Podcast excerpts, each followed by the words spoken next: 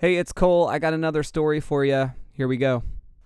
Okay, I'm hiding out behind this coffee bar in our in the lobby of our office between meetings and the thing is this like it's really easy to fill my day and our days if we're trying to accomplish something with like meeting after meeting and thing after thing and it can become exhausting so it's really important for me i've discovered to kind of get away in little moments like this during the day, even if it's hiding behind a coffee bar.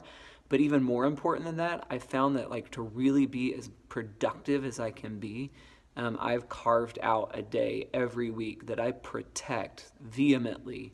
That is my day off just to rest and get away and recharge.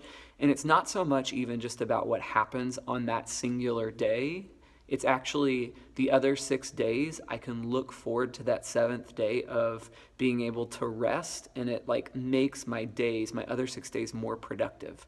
So, if you've never tried it, I know it's so tempting. Just, just keep working and keep answering emails and keep responding to text messages. But I'm telling you, if you will commit to fighting for a day off, it will make all the other six days so much more productive.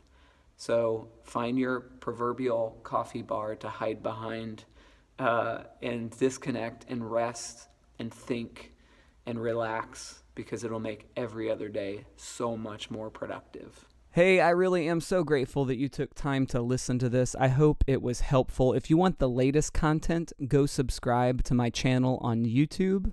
Otherwise, follow me on Twitter and Instagram at Cole NeSmith. And if you have any questions, let me know. See ya.